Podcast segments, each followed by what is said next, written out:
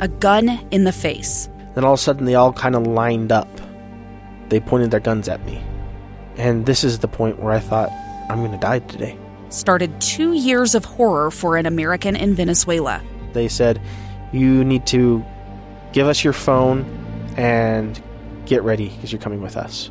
I'm Becky Bruce, and I spent a year researching and piecing together Josh and Tammy Holt's story about their ordeal in a notorious prison.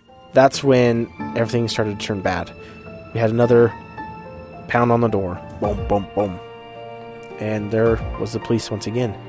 You can binge all of the episodes of Hope and Darkness on KSLPodcasts.com or wherever you get your podcasts.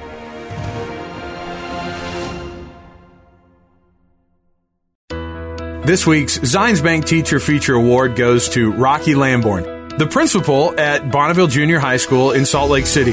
Mr. Lambourne was nominated in a very special way by one of his students from more than 20 years ago from when he was a teacher at Skyline High School.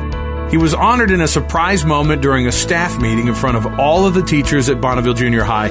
He talked about how nice it was for them to see the lasting effect that teaching has on the students that they're with. Whether you see that there's an immediate impact or not, you don't always see that. You know, it's nice to see it 20 years later to see really there is um, a definite impact in, in what you do is in education, that we are making a difference. Mr. Lambourne receives a special recognition award from Zions Bank, an overnight stay at the Anniversary Inn, dinner for two at the Roof Restaurant downtown, two season passes to the new Hale Center Theater in Sandy, and at the end of the year, one lucky teacher will win the lease of a brand new car provided by Burt Brothers Tire and Service.